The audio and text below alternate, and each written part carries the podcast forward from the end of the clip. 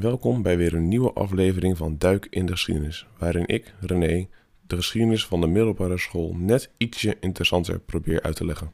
En waar je naar kan luisteren als je niet hebt geleerd, maar toch je kamer nog moet opruimen.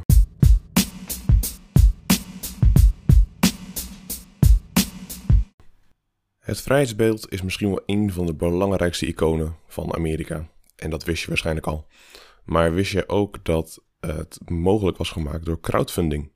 Crowdfunding kennen we nu van grote platforms zoals Kickstarter. Maar in de 19e eeuw hadden de Amerikanen al een Kickstarter nodig om te kunnen betalen voor het vrijheidsbeeld. Want het standbeeld kregen ze dan wel van Frankrijk, maar het voetstuk waar die op zou komen te staan moesten ze nog steeds zelf betalen. Volgens de geschiedenisboeken begint crowdfunding pas rond 1997, toen de Britse rockband hun tour probeerde te financieren door aan de hand van crowdfunding. Toch liggen de wortels van publieksfinanciering, zoals ze dat noemen, uh, veel verder terug. Al in de 18e eeuw gebruikten schrijvers um, investeringen van gewoon normale personen om hun boeken te kunnen bekostigen. En ook de Britse regering moedigde in 1751 burgers aan om te investeren in oorlogsobligaties. Dus gewoon investeren in de oorlog. En dit gaven ze dan weer uit in de oorlog tegen India. Dus je ziet tot uh, de publieksfinanciering in Europa al eigenlijk eeuwen bezig was voordat de, geschiedenis, de geschiedenisschrijvers zeggen van kijk, vanaf hier begint crowdfunding. Het zou dus nog wel een tijdje duren voordat de eerste crowdfunding-actie ook in Amerika plaats zou vinden. Maar dat was dan natuurlijk ook wel meteen eentje van een enorm, enorme schaal. Het vrijheidsbeeld. Het is een beeld van uh, 4, 46 meter hoog. En het was een cadeau van Frankrijk aan de Verenigde Staten om de vriendschap te bezegelen tussen de beide landen. Beide landen hebben een achtergrond van heel veel revolutie. En daarom vonden zij het belangrijk om een sterke band te houden met elkaar. De begin van de bouw van het vrijheidsbeeld dat naar Amerika zou worden verscheept begon in 1875 en zou pas negen jaar later klaar zijn. En pas negen jaar later zou het beeld dus kunnen worden verscheept naar Amerika. Er bleek alleen een groot probleem te zijn toen het beeld eenmaal aankwam in Amerika. Er was geen geld voor een voetstuk.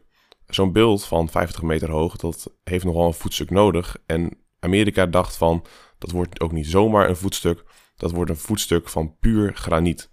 En dat is niet per se heel goedkoop. Er was voor dat hele blok ongeveer 250.000 dollar nodig, wat in geld van vandaag neerkomt op 3,6 miljoen dollar. Het probleem was ook eigenlijk dat iedereen het standbeeld wel wilde hebben. Iedereen zag het nut in van het standbeeld, maar niemand wilde ervoor betalen. Het stadsbestuur zei van nee, wij betalen hier niet voor. Het congres van Amerika, dus het landelijke bestuur, zei nee, hier betalen we niet voor. En op een gegeven moment was er wel een klein potje, maar dit was maar ongeveer twee derde van wat er nodig was. Het leek er dus ook even op in het begin dat het vrijheidsbeeld helemaal niet in New York zou komen te staan. En dat zou nu bijna ondenkbaar zijn. Als je een film ziet over New York, dan zie je, dan is eigenlijk het eerste wat je ziet, is het vrijheid, vrijheidsbeeld om te zeggen van, hey, kijk, we zijn in New York. Gelukkig staat het beeld echter wel in New York en dat komt door de hulp van een van ene Joseph Pulitzer. Uh, Pulitzer was zich bewust van het symbolisch bedrag van het vrijheidsbeeld en wilde daarom per se dat het monument in New York kwam. Hij besloot daarom om in zijn eigen krant, The World, uh, heette die toen, uh, een inzamelactie te organiseren voor geld voor de voet van het standbeeld. Alle lezers van het magazine werden opgeroepen om te doneren. Het maakte niet uit hoeveel je doneerde, of het nou 50 cent was, 1 dollar, 10 dollar. En 10 dollar was in die tijd al een enorme klap geld voor veel mensen. Dus het maakte niet uit hoeveel je doneerde, als je maar iets doneerde, want dat standbeeld dat moest en dat zal in New York komen te staan. Nou, deze actie werd echt een enorm succes. In totaal haalde hij binnen vijf maanden 100.000 dollar op. Nou, dat was veel meer dan ze nodig hadden. Ze hadden ongeveer 70 tot 80.000 dollar nodig. Dus er was ook nog geld over voor versieringen en feest uh, rondom de opening ervan. En eigenlijk alle bevolkingslagen hadden meegedaan. De rijken die hadden gedoneerd, de politici die hadden gedoneerd, de schoolkinderen waren ermee bezig. Straatvegers, zakenmannen, alles en iedereen die had een klein steentje bijgedragen om maar een voet te kunnen betalen voor dat vrijheidsbeeld.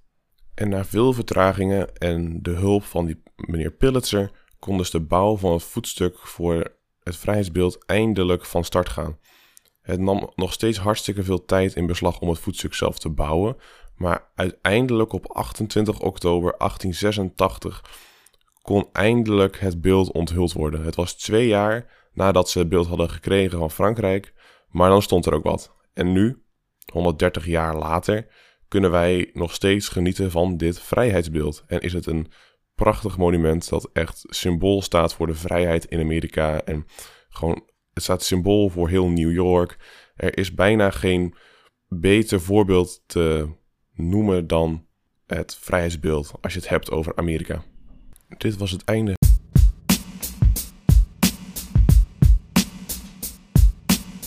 Van de aflevering. Ik wil jullie allemaal heel erg bedanken voor het luisteren. En hopelijk hoor ik jullie de volgende keer weer.